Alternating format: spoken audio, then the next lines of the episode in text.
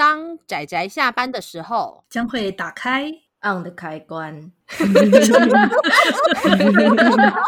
仔仔下班中 on。各位听友，大家好，欢迎收听仔仔下班中，我是大三梅，我是主厨。大家今天犯罪了吗？我们今天非常荣幸，天哪，我真的超级紧张的。我我现在在主厨家的录音室，然后我觉得非常高级，高级到我不敢触碰这些机器。都进正襟危坐，不会啊，就跟一般外面录音室差不多啦。上次去花花他们那边录音室，我也是几乎都不敢碰任何东西，因为都超专业的。就是你知道，我们家就是拿小雪球放在前面就开始讲话。哦，花花那边哦，花花比我更专业，因为他是专门学这个的。对，他哦那个东西，而且他还说不行，这个声音这个样子不行，然后他就会跑去那个电脑前面调啊调啊调。我就哦好哦，好了，那我们今天。呃，一样就是我们的高知识犯罪研究系列里面，那我很非常荣幸的邀到了夜猫子点心部，就是我们的有赞的主厨，那我们欢迎他，耶！嗨，大家好。嗯，那我今天邀请他来跟我们就是录节目的主题，我们的主题就是呃，御宅族的刻板印象，那些会被人怀疑犯罪的作品。我觉得身为一个宅宅，我们阅读的很多作品，常常要么就是被。一般没有接触的人怀疑说：“哎、欸，那个动漫画不是，而且还会直接讲动漫，讲动漫不就是小孩子看的东西吗？对，卡通啊，卡通，对，也会讲卡通，讲，然后我们就嗯很难解释。那要么就是有另外一部分的人，他们就会跟我们说：哎、欸，可是不就是那些，就是有一些犯罪者，他们不就是？”就御宅族嘛，要么就是说什么孤僻的宅男啊，然后御宅族啊，就是就会用这些很像是标签化的名词。对，就是这社会上其实蛮多人好像会给就是那些犯罪者，他们会去贴标签吧，就是他们会想办法找他们身上的一些重点，他们调查他，比如说这个人很喜欢呃看漫画，他喜欢看动画，然后去翻他家里有什么漫画跟动画，然后特别就要写成一篇专栏说。这个人就是因为看了这个东西，所以才会才会导致他可能会犯罪这样啊，超同意。而且就是像有时候，例如说我妈其实基本上不让我看漫画的，就看漫画、看动画基本上不准的，我都是自己偷看。所以后来她有时候无意间发现我了我一些比较成人的作品，而且还不见得是所谓的色情作品，可能是真的比较犯罪悬疑相关的。然后我妈就会用一种非常担心的语气就问我说：“诶，大酸妹，你这样子，你看这种东西真的没有问题吗？”对，这社会上其实蛮容易，就是很多大家都对这些作品有一些错误的印象。之前有个案子是黄富康事件，没错没错，对一个漫画作品贴了很重的标签，导致大家对这部作品联想都是负面的，就是《冲梦》那部作品。是当初也是因为，就是他可能随口就丢了一个漫画的名称，然后每一个政论节目啊、记者啊都写了很多文章，对说这个作品会让人家。就是想要犯罪这样子，是没错。好险这几年有一部好莱坞电影把它重新改编，就是艾丽塔《对，艾丽塔》战斗天使艾丽塔，对不对？没错。大家才终于觉得这部作品原来是一个这么有趣的故事，原来它是一个科幻背景，根本没有大家。他是说他杀人是为了要改运嘛？他说他是从这个漫画中学到的，但其实这个作品里面根本就没有类似的剧情，他根本就是随便乱讲。我觉得大家不去查证就算了，然后还跟着往这个。漫画上面一直给他负面的印象，导致我觉得几乎台湾人对这部作品听到这个名词的时候，都会想到那个社会案件。对，是说是最近，其实这一个案件其实已经发生十年了，是二零零九年的时候发生的。简单介绍一下这个案件的发生过程，其实是呃，这个黄富康他算是有点类似被人家骗钱合作生意，然后被人家卷款逃走，类似类似这样的状况，欠了六七百万的债务。所以在那个时候，他就跑去，他就是他跑去了台北，说要继续找工作。结果在找工作的时候，他就随机的在网络上找那种租屋。所以他找了租屋之后，就请那个屋主要带他去看屋子的时候，他就拿出了刀子，然后砍伤这个屋主。那他不仅是砍伤这个屋主，他还同时跑到了屋主的家里砍，呃，他是已经其实已经杀害了这个屋主。那同时他也跑去了屋主的家里。呃，挥刀砍伤了对方的妻子跟儿子。那我觉得，就是这真的是一个其实蛮骇人听闻的一个案件。他被逮捕的那个过程，其实也是有一点戏剧性啊。就因为没想到后来那个妻子跟儿子跑去急诊的时候，是这个黄富康刚好也去同一个急诊找医生，就是要处理他刚好在砍人的时候受伤的伤口，最后被旁边的人认出来，最后就觉得说这个人很可疑，所以最后才被逮捕。其实我觉得蛮戏剧性的，但是最重要的是，当他被逮捕了之后，他说因为看了《冲梦》这部作品，觉得说如果伤害人之后，他是可以改变他的厄运的这件事情。但其实，在《冲梦》这部作品里面，其实是完全没有提到这种东西的，或者是就算也许有一些是类似可以让人好像想到这部分，可是其实很多剧情是没有关系的。就其实很多作品，其实我觉得都是这样，可是是很多人给他了多余的联想。可是最重要的是，他还是提出了《冲梦》这个名字，所以导致很多人对于这部作品有误解，不仅对这部作品，也同时对于很多的所谓的动漫产品。然后同时跟很多其他的犯罪者，如果一旦是那种可能有看很多影视作品，甚至是动漫作品的犯罪者，就会最后做出一个很像网子一样的连结。即使这个连接完全没有什么任何的逻辑可言，他们照样是照样是觉得说，哦，都是贴上了这个标签，他们就是孤僻的宅男，然后他们都是那种御宅族，都会看一些血腥、暴力、色情的作品。然后我就有时候我就会看到这种新闻，我就觉得很好笑。他们看的作品根本还没有我多。之前好像郑捷案的时候，嗯，也是有在试图找这个。但是我觉得可能郑捷案的时候，媒体文化或是社会风气开始比较成熟，大家会拒绝这种标签的形式。是，可是，在零九年的时代，社会普遍对于御宅族、宅男，然后喜欢动漫的这个人，多半都还是有这么一点点负面的印象，然后媒体就会刻意的做这种操作。嗯。真的，我也不是说，所以媒体就会做这件事。可是不能否认是，当初的确有一些媒体是做出了这样的头条，或就是无论是他们的呃他们的标题，或者是他们的内容，都像是有点像是导引的方向。但是明明如果自己像我们这种身为宅宅的人，我们就知道那完全根本就不是宅宅的呃个性吧。我也不知道怎么讲，就是我觉得。因为他是犯罪者，然后他看过了动漫作品，所以就变成所有看过动漫作品的人会变成这样的人的这种逻辑，明明就很好笑。可是有一些媒体还是照样是这样去大肆宣传这件事。我觉得这也不是应该故意这样讲，就是说犯罪者中有看动漫作品的人，也不一定是多数。这完全没有一个，甚至这件事情不应该以多数少数来算，它根本就不是一个正相关。对，这是一个媒体没有就是做过研究或比较，就随便丢出来的一个。讯息，那我觉得在大概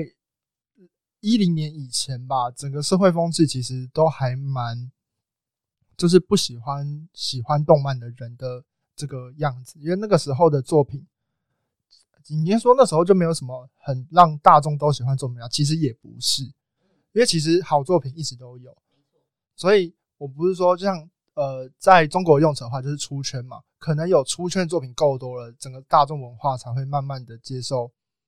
动漫圈的爱好者这件事情。但是，一零年以前，我觉得那个时候给我的感受就是，如果我让大家知道我喜欢动漫作品，我会有这么一点点害羞。我知道时至今日，可能还有不少人对于让大家知道自己爱看漫画，然后爱看动画，还是会有这么一点点的惧怕感。对，这是一个其实是一个很正常的兴趣，就是如果有一个人他喜欢音乐，然后他很喜欢听谁谁谁的歌，他不会羞于讲这件事情。可是我们可能大家会蛮羞于讲说，哦，我们喜欢的是漫画，然后我喜欢看动画、看漫画，这是我平常日常的兴趣。这在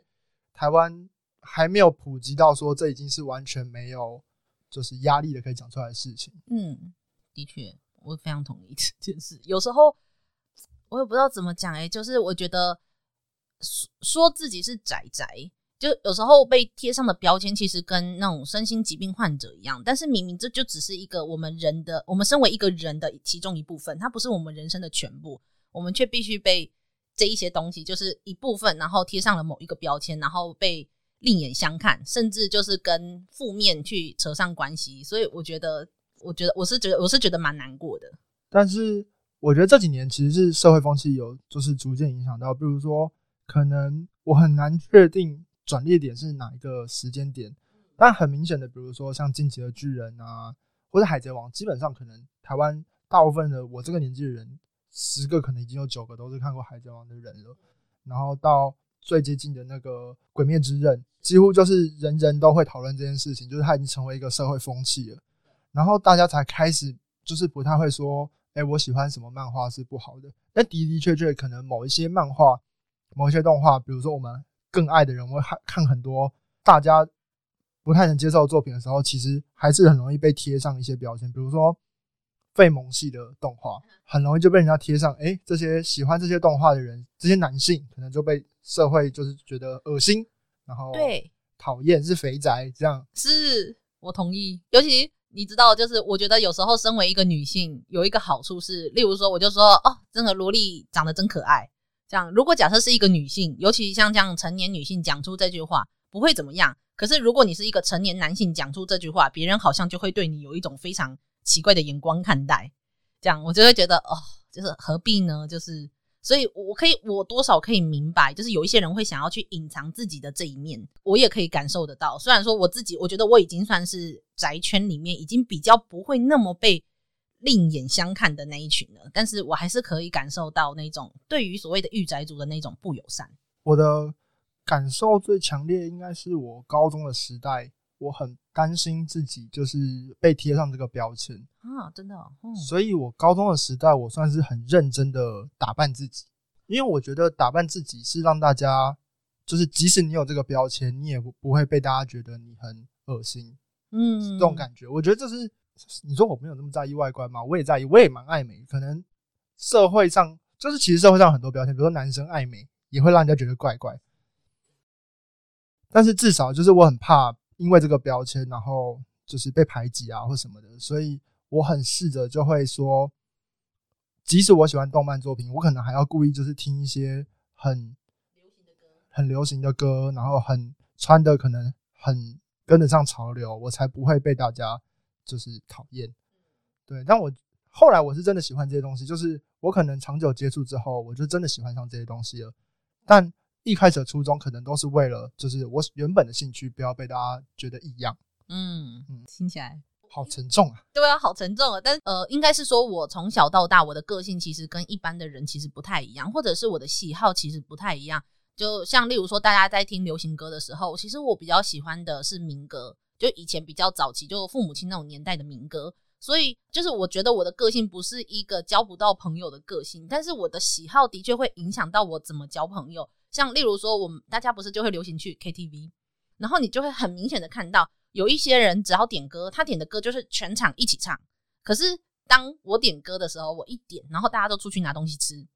然后就会有一种啊，就是好哦，他们不是故意的。我觉得有时候人去成立一个他者的时候，他也不是故意的，但是就是不自觉的，好像就会有一个隔阂。但我觉得最后这个隔阂成为了一个负面的影响跟眼光的时候。我的确是很很不能够接受这种事，只是因为我独来独往惯了，所以我就觉得好像还好。可是像例如说，我认识了趴趴熊之后，我才会知道说，他其实在他工作的地点也都会尽量的去隐藏自己身为一个仔仔的身份。对，我有听到你们在说这件事情，我就觉得好好到今天还有这种状况，其实是一件有一点点无奈的事情。是是是，呃，我是没有特别去隐藏啦，以我来说，因为我我习惯了，我是真的习惯了。所以，我可以接受这个，就是比如说他是小众的兴趣。我有很多小众的兴趣，比如说一个大叔他很喜欢玩音响，那可能也是一个很小众的兴趣，没有什么人可以跟他聊，我可以接受。那那个兴趣都不会被贴上一个很负面的标签。对。但有一阵子动漫真的是被贴上很负面标签。嗯，对，这是很可惜的地方。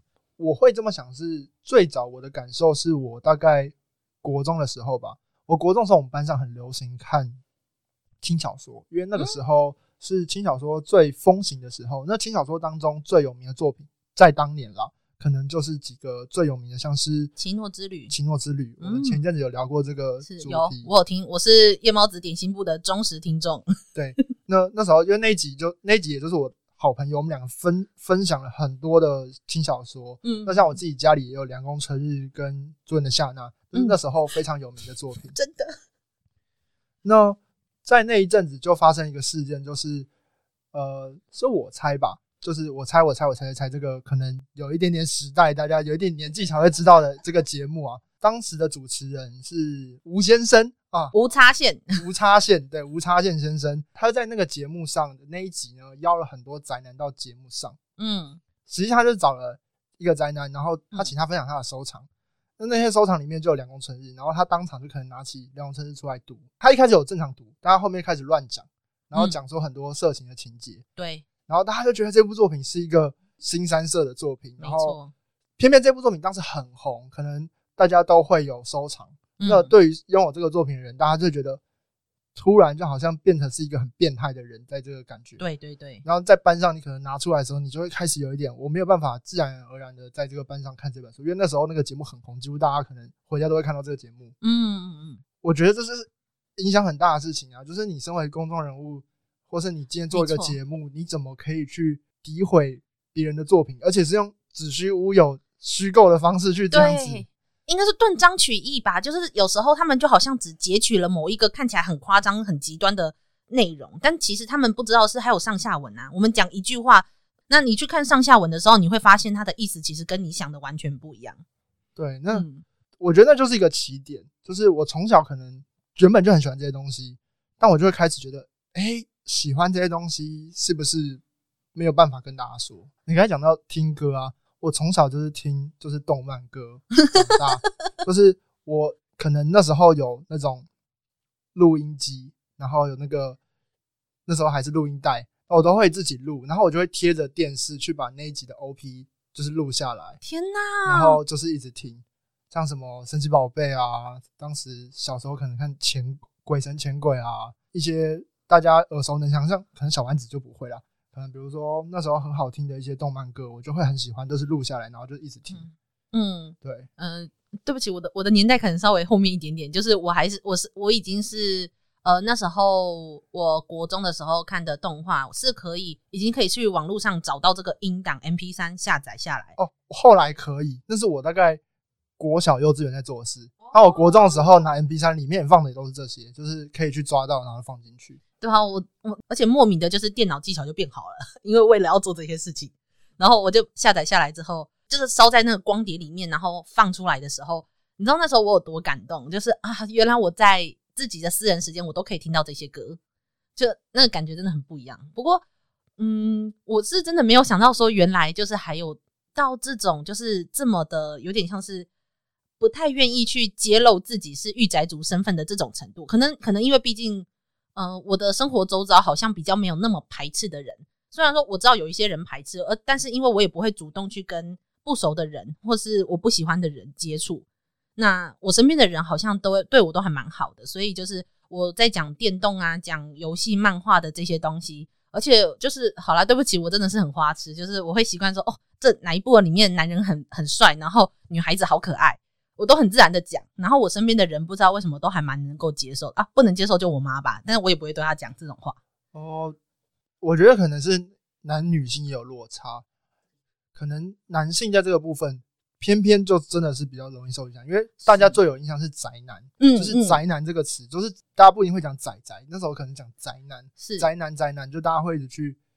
focus 在男性身上，所以喜欢美少女就更容易受影响。对，尤其萝莉控。就是这真的是一个萝莉控的话，我也会说我自己是萝莉控。可是我觉得真的是一个女性说自己是萝莉控，跟一个男性说自己是萝莉控，那个感觉就完全不一样。就是我觉得这个社会观感就会不一样。就主要是那时候主厨也有跟我提过那个宫宫崎勤事件嘛。对，宫崎勤事件，那是一个日本的事件，那个比较不会，可能台湾人也不熟，然后台湾人不一定可以知道这个事件。可是那是在日本当地。算是整个毁灭了动漫文化的一个事件。那这个事件是大概在一九八八年，那有一个男子，他叫宫崎勤，他在日本东京跟崎玉县的附近犯了很多个案子。那他主要杀害的目标都是女，他一共杀害了四名，但据他说，有可能不止这个人数。嗯，是他会有更多非常对这些女童残忍的行为，包含侵害他们的身体。我们不要详述太详细的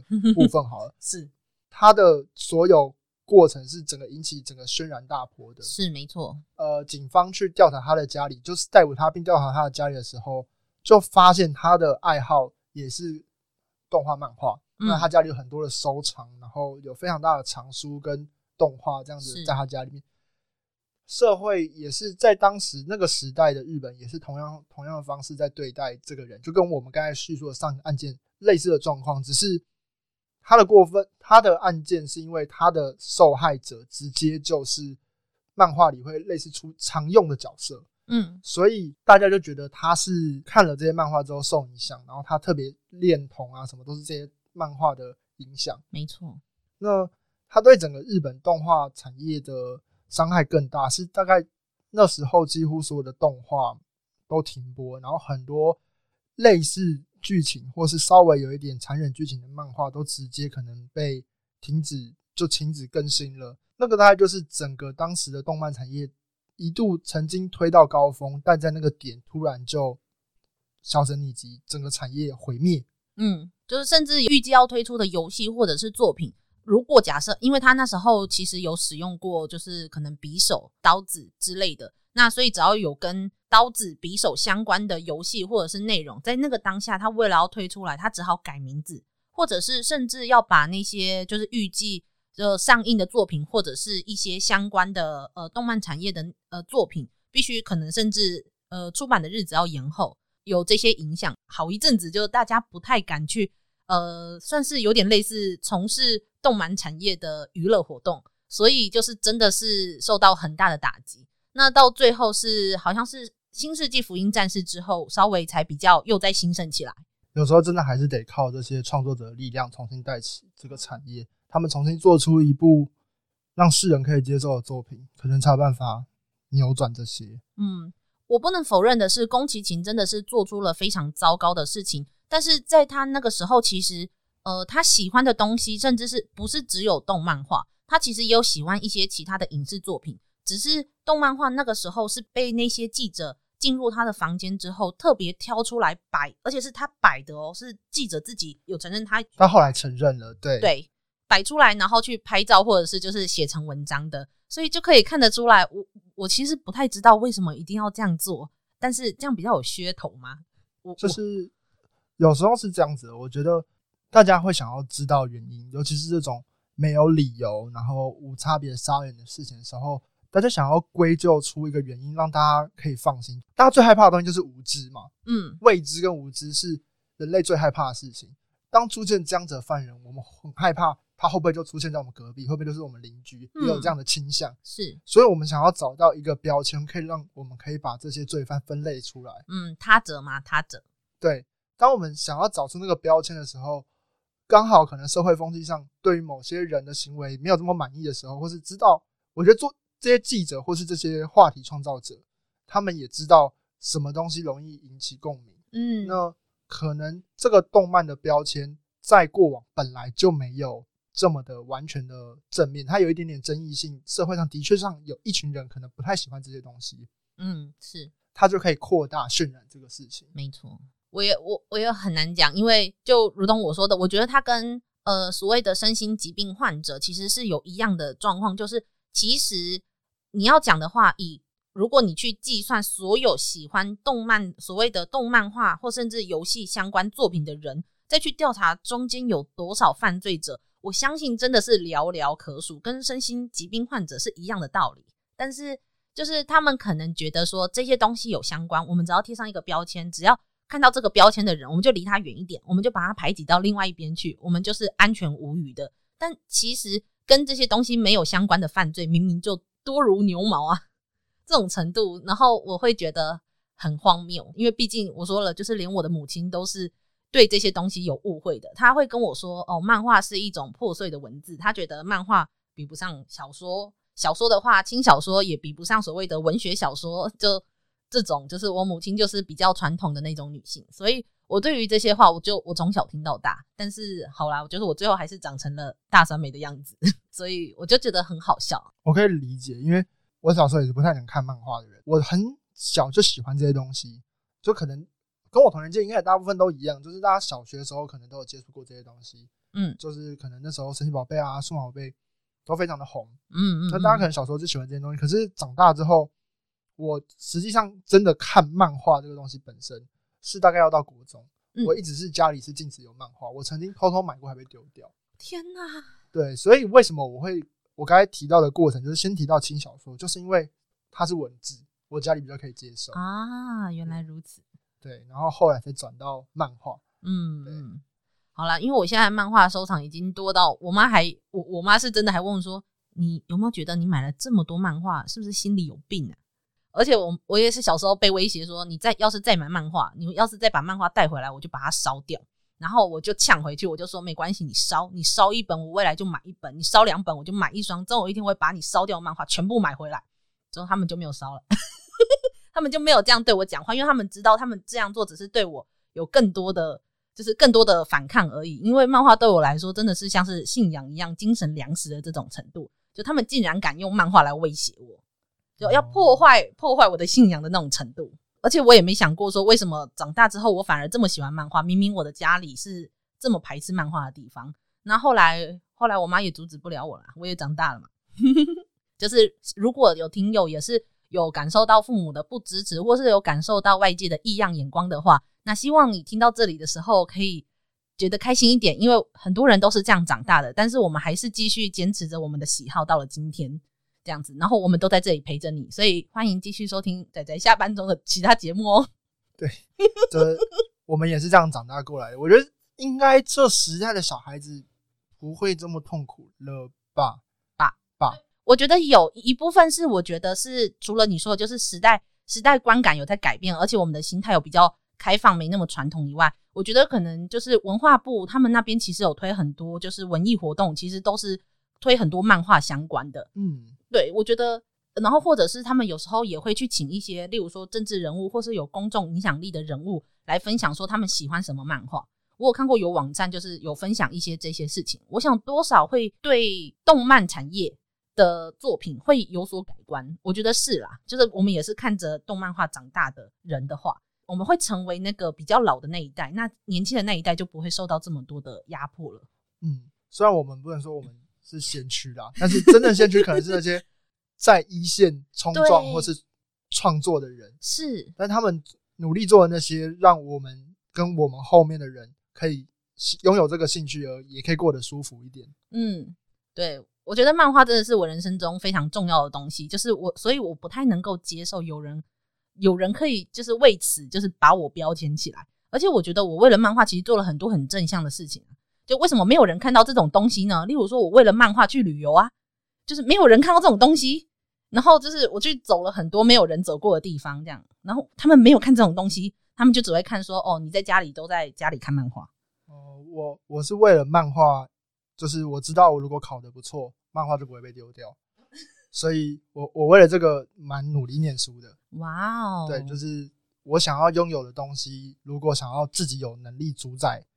我的收藏，我就要表现的很好，所以其实我超不爱念书，但我一度念的还不错的原因，就是因为我想要保有我的这些东西，这是我用我的方式在守护我自己的收藏。真的哦，好感人哦！我觉得突然觉得瞬间我 low 掉了，我觉得这样听起来 好正向。我们家的状况就是你，我可能某几次考不好，就是会全面的把之前好不容易拥有的东西又再丢掉一遍。天哪！对，所以我可能要再想办法买回来，然后再考好。对，所以我小时候被丢掉的东西很多啦。好辛苦哦！天哪，这样不会有心理创伤吗？我觉得我会啦。可能有吧，但始终长成现在这样，应该也 是也是健健康康的。是啊，我在想，说不定你就是缺我那一句，就是说你你烧一本，我买一本，抢过去。我也不知道，我我就是觉得可能我只要想办法讨他欢心，然后就可以得到我想要的那种感觉。嗯哦，我觉得其实这也不错，就是我觉得走不同的道路，只要最后就是目标有达到就好了。好了，我是那种比较极端的 极端的那一派，其实我也不会支持跟我这样做，只是因为我听到他们要这样威胁，就直接当面威胁我的时候，那个瞬间是真的没有办法接受。而且我觉得有时候不如说这些东西会在我们在我们心中某一些分量，其实不是一个家人、朋友或是爱人那种东西可以代替的。他们给我们的东西是一个。我觉得很特别的东西，就像宝物一样，就是我说的，它是我信仰，就它放在那个地方。我不是说家人不重要，我也不是说朋友不重要，但是有一个地方，那个地方就是在我心中就是专门属于漫画的，对，那是我心中最珍贵的地方，最柔软的那个地方。这样，然后他竟然威胁我，那好啦，可能我的父母还是稍微开明一些些，就是他们最后发现这样我会反抗，那就还是比较烧了，这样吧。所以他们没有烧过。我觉得有可能，比如说 Pocket 听众，现在大部分年龄层。更有可能是爸爸妈妈。那我觉得有时候虽然大家来听的听众们大部分都喜欢同样跟我们有同样爱好的人，但你的小孩可能有跟你完全不一样的爱好，或者你不不太能接受的爱好。那我觉得你要想象一下同样的处境，然后去接受他们的爱好。就是他，除非他的爱好真的伤风败俗，但那个伤风败俗也不要讲伤风，伤风败俗，也许我们的伤风败俗，就我们的道德观念也不一定是完全正确，因为道德这东西会随着时代去演变。没错，他不要真的去伤害别人，嗯，对，或是真的伤害了别的生命什么的，嗯，那我觉得你就试着去理解、去接受，嗯，看看他为什么这么喜欢这个东西。对，就算你不懂为什么会那么喜欢也没关系，但是。就如同你有你喜欢的东西，然后可能别人也没有办法理解，是一样的道理。嗯嗯，我觉得，我觉得是这样。因为像我自己，我我觉得，当你很排挤我自己，给我自己的期许就是，我有很多东西，曾经我的上一代可能不喜欢，那我就要努力做一个，就是至少不要成为你讨厌的那种大人的话，我就要不能去强烈的抵制可能其他人去喜欢的东西。我我可能有很多我不喜欢的东西，比如说我我也看不惯现在年轻人可能喜欢抖音啊，因为我永远无法理解。但是我不能说，哎、欸，你你看抖音，我就把你手机丢掉。对啊，对是，对，只能说好啦。我觉得我自己是有非常深刻的这种体验的人，所以啊、呃，希望大家不要就不用觉得很孤单，我们都在你身边，所以我们就来推荐一点不能够跟父母亲讲的作品吧。对啊，的确蛮多作品会有很多很猎奇的内容。是这些作作品，可能大家自己看的时候，就算是圈内人，可能自己看的时候，眉头都会皱一下，或是紧张一下，说我可能在节目上看这个，其他人会不会？对对对对对，这种感觉。对，其实有蛮多这种作品的。嗯，所以我们因为毕竟是高知识犯罪研究系列，所以我们挑的比较偏向于呃犯罪类的作品。嗯嗯，所以就是如果要我提的，就是我觉得我提出来是那一种，诶，看了这个我都想说，诶。讲这么讲到这种地步，或是画到这种地步，好细哦，几乎可以拿来当犯罪参考书，或者是那种犯罪想象的那一种作品。那我这边我第一个要提出来，我觉得真的很像犯罪参考书的一部，叫做《My Home Hero》，就是我家的英雄。在之后的高知识犯罪研究系列，因为阿直也很喜欢这一部，所以有可能也会请到阿直来跟我专门讨论这部作品。这部作品它是由朝基盛世跟其他的脚本家一起合作的。一部故事，其实我们之前的高知识犯罪研究系列的呃《误杀瞒天记》的这一集的电影讨论中，其实有提到这部作品。那这部作品其实就是在描述说，有一个爸爸，他的业余爱好是看推理小说跟写推理小说，但是他已经写了五十部没有人看的推理小说了，都要完结了，还是没有人看的那种程度。可是他很喜欢这类作品，好啦，跟我一样，但是我没有写。可是他因为太喜欢这些作品，结果后来他他女儿长大进了大学，交了一个会家暴的男朋友，而且还威胁着要杀，在他面前就是威胁要杀掉他的女儿的时候，这个爸爸终于受不了的出来杀了这一个男人，就情绪一冲动就杀了这一个女儿的男友。他一直在思考到底要不要去自首这件事情，但是后来他发现这这个女儿的男前男友。就是其实大有来头，他的背后他是黑道老大的儿子，他知道如果一旦他承认了这个人是他杀的，那他原本想要保护他女儿，但是有可能反而会被黑道他们卷进去，反而被他们伤害，因此他就决定了要把这个呃这个前男友的尸体把他决定要把他藏起来，于是他就真的是他里面一步一步的去告诉大家说他怎么做，而且他是怎么样的思考。那因为尸体并不是那么方便的直接从一个房子里面带出去的，所以他也告诉了大家怎么分尸。我觉得漫画这种作品就还好，因为真实的毕竟是涉及到真实，他可能有家人，我就觉得可能不要那么详细。但漫画这种作品，我觉得 OK，尽尽可能可以提都还好。是没错，但是我相信这个作品如果有一些家长看到，一定会觉得大为震惊，因为他真的就是告诉你说他怎么样去分尸，就是他没有去详细的画他那个结果，但是他是。脑中一边想，然后一边手上画，但我知道他也是故意不要去画出太露骨，就像什么谁是被害者，他们那种里面的那种比较可怕的场景。但是，呃，我只能说，那到最后面变成了这个父亲他如何跟他的妻子一起隐瞒着自己的女儿，同时跟黑道他们那一整个集团就是斗智斗勇的故事。那我觉得这一部真的是蛮精彩的，就蛮好看的。所以，如果大家如果有兴趣的话，可以看看这一部作品。嗯，我们未来应该也会来讨论这一部。召姬圣士好像蛮喜欢这类的题材，因为之前有那个《感应少年印儿》跟呃《少年刑警》，都是跟这种犯罪相关的作品，就是我还蛮喜欢他的。那主厨有推荐的其他作品吗？我想推荐的是松桥全福的一个作品，叫做《神啊，我要抹杀你的存在》。嗯，这部作品我会觉得它属于比较异样的感觉，是因为它里面对于男主角的角色有点像是在描写一个英雄，可是他却是一个很异端的杀人狂，有着可爱长相的一个高一的少年。嗯，但是他对这个故事里面，他是一个。会随意杀害，比如说流浪汉啊，然后以杀人为乐，嗯、然后对于杀人这件事情是非常的没有没有罪恶感的，嗯，反社会人格，对，他是他对这件事情是他没有，他完全没有考虑，他就像是在吃饭，就是这种对他来说是稀松平常的事情，然后他可以非常容易的做出很残忍的行为，嗯，但他在这部作品里面，他在算是帮女主角的一个角色，因为女主角她是。她家里就是遭逢巨变，然后她的亲人算是被残杀，然后妹妹也被强暴后，然后被杀死。她为了报仇，她自己没有办法，然后他因缘巧合碰上这个男主角，因为这个社会上已经没有办法制裁他的仇人，他的仇人是属于被被漏洞或是被嗯可能黑道啊相关的保护住的人。他想要报仇，或者他想要让获得公平、获得正义这件事情是没有办法成立的时候，嗯，他就用了，他就拜托了这个男主角。然后让他帮忙。嗯、这故事环绕在这个上面的时候，会让他觉得这一切不妙的点在于，我们要利用这个男主角他各种残忍的行径来达成报复这件事情。而且报复本身就是本来就是不被这社会上所接受的，再加上他用的是私刑的方式嘛，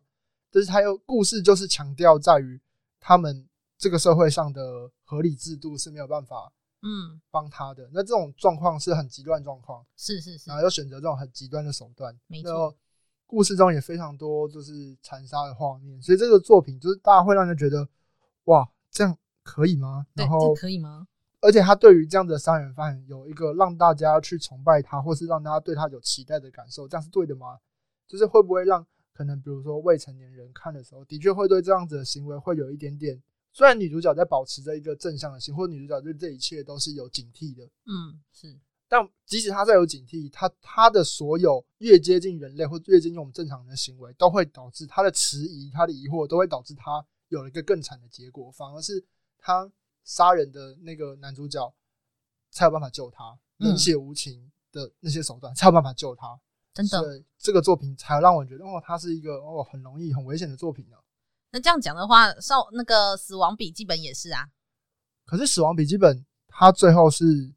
滥杀了，这样。死亡笔记本，我觉得它还在于第一个，它它的手段没有这么的残残忍啊。是啦，真的。对，它虽然利用人，但是它只要写命上去，就会心脏麻痹死掉。对，再加上虽然大家也是对一个这样的角色变成英雄化，嗯，但是我们在故事很后期或是刻意的描写中，我会觉得我们都会知道他做的事情是不对的。嗯，然后也导致了他所做的那些事情都会让他变成更惨，他的结果会越来越惨，他越来越逼近绝绝境啊，都是因为他做的那些坏事。是，所以我们会觉得，哎，如果他没有当时心一歪去做那些事情的时候，他会不会最后不会到这个结果？嗯，所以故事的流向是这样子的，他没有因为他做的那些坏事让他过得更顺畅啊。是，对对，所以我会觉得死亡笔记本没有这么的，就是嗯汤。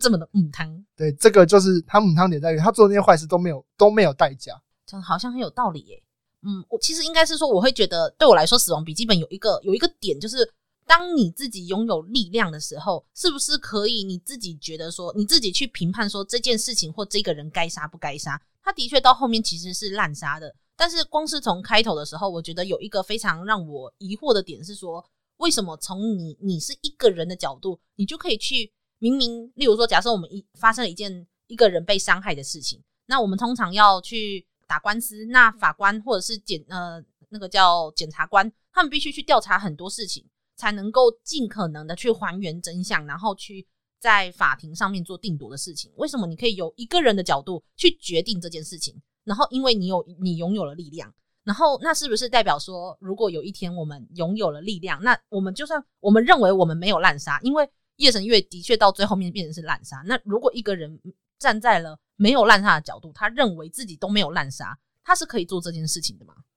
嗯、就是我在看那部作品的时候，我一直在思考这一点，所以我一直对于我真的不是很喜欢月神夜神月，因为我觉得这是一个我觉得非常让我毛骨悚然的事情。哦，我觉得夜神月他他夜神月用他的那个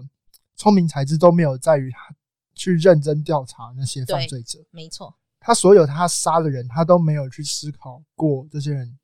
是不是真的该杀，没错，因为我觉得实际上很多刑事案件并不是这么的。非黑即白，没错，同意。我们会希望犯罪者被惩罚，嗯，我相信这是所有人都希望的事情。嗯、但是偏偏这个世界上为什么会困难？为什么法官常常被骂？就是因为这个世界上对很多时候不是非黑即白，没错。然后人定的规则都是有限的，是，嗯，对，我们要与时俱进，才有办法一直修改规则，才有办法去。法网恢恢，疏而不漏，才办法去尽可能的尽可能是网到这个社会上所有的状况，那就很难，因为定定规则是人，然后做决定也是人。嗯，那夜神月他就是可惜在这。对，没错，因为我觉得听起来有点像是那个女孩最后只剩下这一个主角可以依靠了。嗯、那我会觉得说，对，那不得已的，就算他是坏人又怎么样？这个时候能够保护我的只有他了。而且他他面对的事情他是个案，然后剧情中也是。去刻画那些人到底有多坏哦，对，那这样的话就真的还，那我会觉得，我我个人会觉得还好，我会觉得夜夜神月就真的母汤好了，我自己会觉得有点母汤。不过好啦，我觉得应该对父母亲来说，就是我们应该讲的都是那种一般大普罗大众看起来都觉得很母汤的作品。对，好啦，嗯，那下一部主厨要讲吗？还是我先讲哦？我想讲的下一部应该是那个今晚月色迷人，你就去死吧！哦，这是一个莫名的长的一部书名，里面就是在讲那个男主角莫名的，好像是不知道是得了一个病还是什么的，他会越喜欢一个人，他就越想杀掉他，所以他有时候甚至会在半夜做梦，或者是在幻想中，就是当他越萌发对这个人的爱的时候，就他有一个喜欢的女孩子。的时候，他会越想要去杀掉他，然后用各种方式杀掉他，各种死法，这样，然后我就哇哦，就是相爱相杀吧。但是这一部对我来说，它真的没有什么特别的呃剧情内容，它真的就是一个单纯的走悬疑、色情、血腥，也没有到色情啊，就血腥、暴力的这样的作品。可是，一部分是画风蛮有趣的，而且我觉得看着他的脑中的他一边就是在挣扎于。我不应该这样做，可是又一边沉浸于他的那种幻想，我觉得我觉得是蛮有趣的事情。好了，这可是这个就是我个人的口味。我我觉得我们应该还是要多少说一下，无论如何，我们都绝对不会支持所谓的犯罪还有伤害的行为。无论我们再喜欢怎么样的作品，绝对不会。嗯，这部作品我也有看，我觉得它的一个设定点很有趣的在于，它是用一种疾病的方式在叙说这个人的杀意。嗯，那。曾经也是有研究过，就是人在犯罪跟那个大脑结构跟疾病之间的关联性，但很多时候这种事情就是它不是绝对的，它有可能正相关，但它不是百分百，所以人没有办法用这种东西去绝对定罪。嗯，没错。这个故事中是他们当了患了那个疾病，他们有强就会有强烈的杀意。没错。那这个故事就是围绕在这个设定上，我觉得蛮有趣的。是，没错，这就是。呃，这就是我当初哦看得很过瘾，但是我我我真的不太敢给别人看，因为因为我觉得好，就算我知道我自己喜欢这个作品，可是我不会想伤害人。可是，在别人来看待这部作品的时候，是不是就会说哦，你你你会看这种作品，是不是因为你越喜欢谁，你就越想伤害谁？哦，就我觉得可能看到这部作品的时候，你要解释很困难，因为。你要对一个不喜欢这样作品的人说，没有，我只是觉得它很有趣，可是他不知道他有趣在哪里，他只会看到这个作品呈现出来的东西。这就是我说为什么最后会变成有点标签化的情形。不过因为哦，好了，我看漫画大部分时间有时候是一个人，就是一个人坐在咖啡店或者是一个人吃饭的时候看，所以也还好这样。但是嗯，这部作品就是我觉得让我觉得蛮有趣的，就是那个。妄想中，而且就是一旦喜欢的时候，他又会再想出另外一种，就是伤害对方的方法。哦，真的是充满了爱意呢，相爱相杀。好啦，就是这样的作品。我特别想要提一下，这部的那个标题很有趣，它叫做《今晚月色迷人》。嗯，今晚月色迷人是那个那个文学家对不对？对，文学家夏目漱石吗？对，夏目漱石。是夏目漱石说：“今晚月色迷人。”这句话是日本人的“我爱你”。对对，所以他前面意思其实是就是说，就是他很爱意，他就他在后面他就说：“你就去死吧。”这样。对。又有一点，我觉得我自己的联想是因为今晚月色迷人，那个月色的冲动就像狼人一样，人人被那个月亮的影响。所以会有一些荷尔蒙的冲动，然后加上这个故事是设定为大脑里的疾病，所以就想要有杀意。所以它这个标题，我觉得它现在设的不错，对，蛮有蛮好的。哎呀，就是因为我只想到说，对，就是我爱你去死。可是被你这样解释，突然觉得充满了超具含义的。我自己我自己对这部作品最有印象，就是这个这个名字跟它的设定是真的很有趣。嗯嗯嗯。顺便就刚才这个相爱相杀的剧情，我觉得我就会提到两部作品，一个是。那个就是这两部作品都是西尾维新的，一个是《少女不十分》，嗯，然后一个是《正男正女》，这两个都有改编成漫画。那他说他的短篇小说，嗯，这两部作品，《少女不十分》是在讲一个被一个小萝莉囚禁的 高中生，呃，大学生，啊，大学生在写写不出小说的大学生，听起来就像西尾维新自己，对，那个喜欢碎碎念的那个，对，那。我觉得他漫画有趣啊，因为他的小说不是每一个人都可以阅读的，因为他的小说有时候你会受不了他的碎碎念，嗯，电波，嗯，他的电波感很重很强，嗯，是。他以前也有帮我们刚才提到《死亡笔记本》写过小说，嗯，他的那个文笔就很像是那种病病的感觉，就是很像 L 的那种啊，对，就是那种。疯狂感，这部作品那种被幼女反监禁的那个感觉，是这部作品它有趣的地方。对，而且大家就想说，哪有可能一个成年男性被一个萝莉监禁？没错，因为他其实就是跟着他跑去他家的。对，但是就是看着他说，因为他觉得生活太无聊了，他写不出什么特别的小说，他想去尝试看看非常不一样的人生，可不可以激发他的灵感？对，哦，真的是两个都超有病诶，超有病哦，好棒！我们都很怀疑，就是。这位作家本人是不是就是有这种期待？他常常会做一些很母汤的行为。是是，你看我们对作者都会容易有标签。对啊，他他就用他至少画出来的方式、写出来的方式去释放他这个奇怪的嗜好了。对，没错。那时候我看着那个萝莉，她做了一些非常异常的行为的时候，我已经觉得哇塞，好迷人哦。之后再看到，就是这个大学生竟然是为了说，呃，既然人生这么无聊，然后我又写不出小说，那我就要去看有什么东西可以激发灵感。跟着他回家的时候，如何不被萝莉发现的去探索，呃，他被监禁的地方的，就是那一种两个人都很有病，然后又默默的像在探索或寻找着什么的那种感觉，很有一种我觉得那是一种非常微妙的气氛。好了，我我自己很喜欢，但是我相信，如果有一些人来看这部作品，一定会觉得说为什么？然后我刚才也提到，就是正男正女，我觉得这部故事也是蛮像是相爱相杀的作品。它是提到一些特殊的疾病，在讨论就是呃，比如说自我意识啊这种东西，这很像是西尾维新就是喜欢讨论的东西。他的作品类型都蛮有这种踩在道德边界，然后去讨论。道德啊，价值观啊，正常社会是非对错这些事情，只是他写作风格很不是所有人可以接受。但漫画我觉得大家可能比较容易阅读，然后比较好入口。嗯，然后这个作品它就是在说，就是他们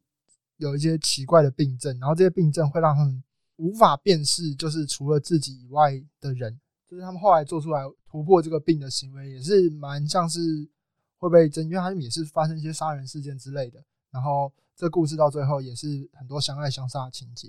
也是蛮符合这个主题的。听起来很棒诶，我我到我再来找找看好了。嗯，他的短篇故事很多都在画画成蛮短篇的漫画的，大家都可以有机会找来看看。嗯嗯嗯嗯，对，西尾维新这个人，我只能说一句话，就是我觉得他有病。结论，对不起，这是标签化，但是对不起，我我看了这么有我，我觉得我没有看很多他的作品，我只看过比较多的是他小说改编成的漫画，但是。我觉得我就是，如果被改编成这样，你都可以，你都可以隐约感觉到他那个不对劲的话，我觉得说他有病应该不是我的问题。嗯，我再提一部好了，我觉得其实这种作品很多啦。那我提的一这一部就叫做《狼口》。我觉得虽然这个是一个历史的漫画，但我当它真的是非常充满绝望的感觉吧。就是因为他其实是在讲瑞士很刚开始要准备建国的时候，那时候是被哈布斯堡王朝给统治着，就瑞士靠近奥地利那个地方。那他们有一个就是在高山里面的隘口，那有一些人就是他们那个叫三森林同盟的那一块，就是山区，就是阿尔卑斯山山区那边。他们是希望可以独立脱离哈布斯堡王朝的统治，所以于是他们想要去意大利去争取很多的，就是军队或者是经费和资源，可以来反抗哈布斯堡王朝。可是，在那个隘口就有一个哈布斯堡王朝一个非常厉害的，算是官主吧，在那个地方。然后他不知道为什么，他总是可以找出各式各样想要假扮成一般平民通过这个隘口的人。那你就可以看到，你以为好像似乎骗过他的眼睛的下一秒。你又充满了绝望，被他用各种方式虐杀掉的那种画面哦。当年我好像看到他的时候才几岁，国中、高中吧。哦，那时候看得好开心哦，就就是充满充满闪亮的眼神。好了，我因为我真的很喜欢。那我那时候看的时候，天哪，就是充满了如此绝望，就是好像都找不到一丝希望的这种感觉，连我里面很喜欢的角色都被干掉了的那种，就是哇哦，那下一次又会是谁呢？的那一种，就但这这部作品真的太多那种，我觉得它最可怕的不是那种他虐杀你，是你以为你有希望了，他瞬间把你所有的希望抽掉，只剩下绝望，然后跟虐杀、残虐的那种感觉。嗯，好了，我很喜欢，但是我还是很喜欢这部作品，是因为它描写了瑞士的呃，他们那时候，因此其实这后来这几个同盟其实有起来有反抗哈布斯堡王朝成功，那最后瑞士为什么会成为一个瑞士佣兵，非常值得。大家称赞也是因为他们其实是非常独立而且剽悍的人民，所以最后就独瑞士独立建国，到最后成为了中立国的这，但是那是很久，那是更以前的故事。但是我那时候很喜欢，我就查了瑞士的历史，然后查完之后就跟我的瑞士朋友说啊，你们的国家超棒，但我没有跟他讲这部漫画的内容，就是 不知道他们当地人看到这部漫画的感受是什么？不知道哎、欸，但是我相信他们那种中古世纪那种黑暗。黑暗历史一定不会少这种东西啦，他们应该知道的不会比我们这个漫画少啦。我觉得，好了，那我基本上就推荐这几部作品。就像我们刚才谈到，我们觉得这些作品有时候这些作者像是有病一样，他们说就是这些作品是真的好吗？或者是这种感觉会不会影响到别人？嗯，是。但我觉得其实这些就是我们在这个社会上，就像是一种创作自由一样，它其实并没有真的伤害到谁。没错。那。看的人他做出什么样的行为，也不是创作者其实是该负责的。嗯，有时候我们蛮多时候会去推，就是比如说出版社啊、创作者啊，我们会给他希望他们负起责任，对读者的行为负起责任。但是说真的，他说不定他有很多人是因为看了这个作品，他被满足了某些欲望之后，他就不会做这些事啊。嗯，对对，也许有也有这种可能性啊。所以你不能因为当有人做出这件事情之后，你就推就给。这些作品的行为或者是结果，嗯，以我来说的话，我觉得有点像是说，大家都觉得说看了这部作品，就好像会去被引导出做出这些事情。但事实证明的是，有很多人，像例如说我或主厨，我们都看过很多作品，可是我们仍然没有做出这些行为。所以，我觉得真正的重点应该是，无论是教育，或者是这一整个社会的环境，要告诉你说，幻想只存在于幻想，它不应该跟现实模糊成同一块东西。对，所以。例如说，假设一个人他对呃，他可能没有看过这些东西，可是例如说，他对他的女朋友，或者是他偷偷跟踪的那个女孩，哦，不一定女孩哈，他偷偷暗恋的那个人，他跟踪他，最后幻想出说，这一个人其实说好要跟他共度一生，可是他怎么自己另外又交了一个爱人，那最后去呃发展出了情杀或者是伤害对方的行为，那这种东西我相信一定也不在少数啊，那就是一个幻想跟现实没有办法分开的。这种状况，那这种状况，无论是无论是什么原因去塑造出来的，我相信都不是单纯所谓的动漫画这个作品会去影响的，也是有一些人没有接触动漫画作品，仍然会有把幻想跟现实呃混在一块谈的这种情形的，所以我相信这个绝对不是单纯就是所谓的二次元作品这种这么简单。对，我觉得只要作品本身不要有就是教育的本身，或它不是出现在课本上。它没有必要去负起这个责任，去去去担这些这些这些责任。对，他反而就是他是他创作者自己的创作的自由。嗯，但这个的责任应该就是这个社会上，比如说社会关怀啊、社会安全网，或是我们的教育体制